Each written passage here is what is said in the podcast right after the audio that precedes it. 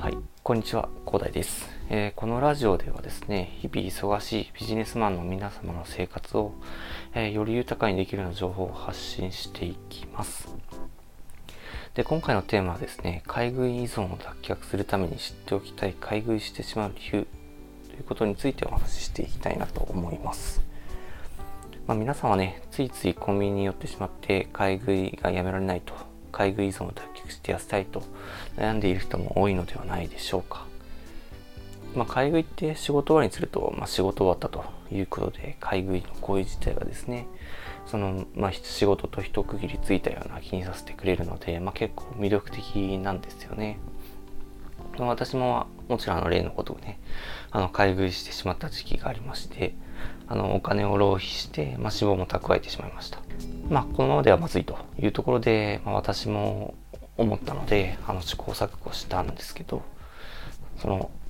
そのことでね、あの買い食いやめて、で、今も継続してね、買い食いやめることができています。その買い食いをえっと、辞める前と辞めた後ではですね、あの、3キロ程度間違って、まあ、今の方が3キロ痩せているっていうような状況もあるので、まあ、あの、買い食いをしたことで、まあ、それの効果が得られたなというところも、まあ、あるのかなというところがありますね。まあ、その後ね、なんか、いろいろ試行錯誤したんですけど、なんで辞められたのかということで、まあ、心理学の本とか読んでね、あの、自分なりに調べて分析してみたんですけど、まあ、そこでなんでここが出たのかなと、いくつか候補も、候補といいますか、理由についても、ま、知ることができたので、まあ、今回はその内容を共有ということでお話ししていきたいと思います。さて、早速ですけども、えー、そもそもその仕事終わりにね、あの人が買い食いしてしまう理由って何だろうというところがあるんですけど、あの、ストレスで買い食いしてしまう理由っていうのは、その仕事とかね、あの過剰な戦闘モードになっている。まあ、これ交感神経優位な状態っていうんですけど、まあ、それが原因かなというところが考えられます。その交感神経が過剰に優位になってしまうとね、あの人間の体は副交感神経を働かせようと、まあ、頑張ってしまうんですね。まあ、頑張ってしまうと言いますか、その交感神経が優位になった状態の後、副交感神経が優位になると。これの繰り返しによって、まあ、人の体っていうのはあの健康的でいられるっていうところがあるのであのまあ交感神経のあの戦闘モードで副交感神経のリラックスモードっていうのを交互に繰り返すことでえー、っと、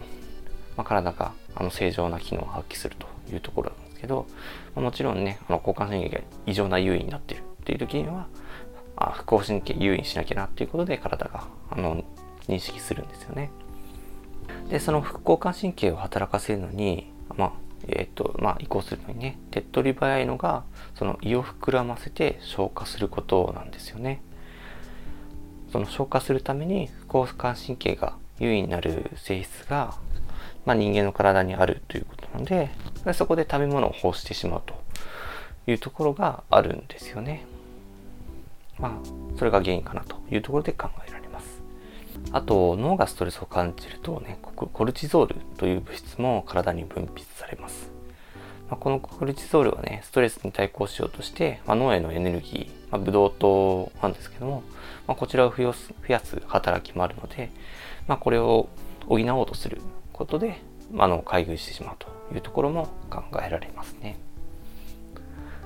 でこの2つの体の特性があの仕事などの最もストレスを感じている時に買い食いしたくなる原因かなというところで考えられます。まあ、そしてね、あのまあ皆さんの中に皆さんと言いますか、私もそうだったんですけどその買い食いをしてしまうとねあの買い食いをしちゃっても、まあ、その分夜ご飯少なくすればいいやと、まあ、考えているかもしれませんよね。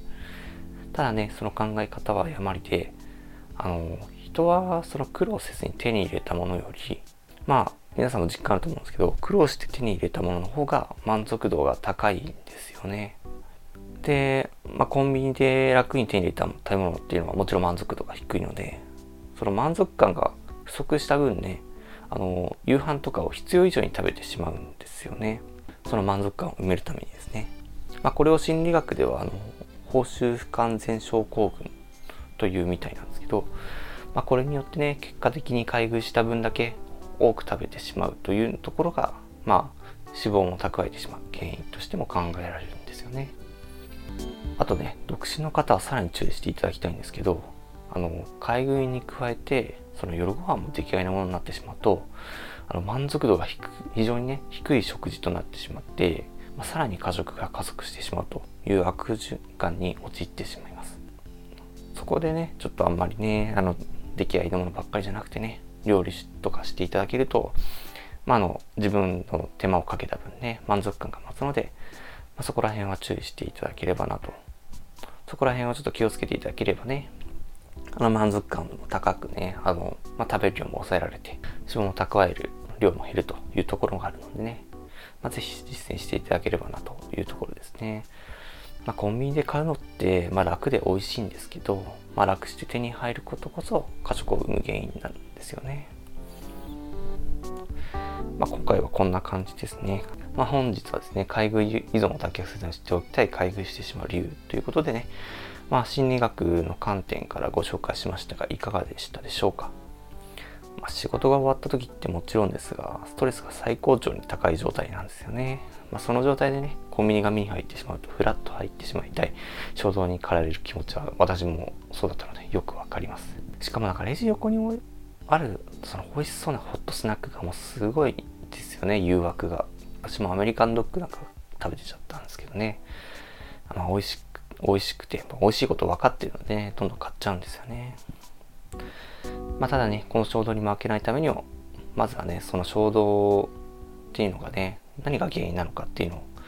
ま、把握してね、まあ、冷静に対応できるようにしておけば、無駄な浪費とかね、不要な脂肪などのね、摂取を避けることにつなげられるので、是非皆さんね、あの、このことをしていただければなと思います。それでは今回はこんな感じですね。ではまた。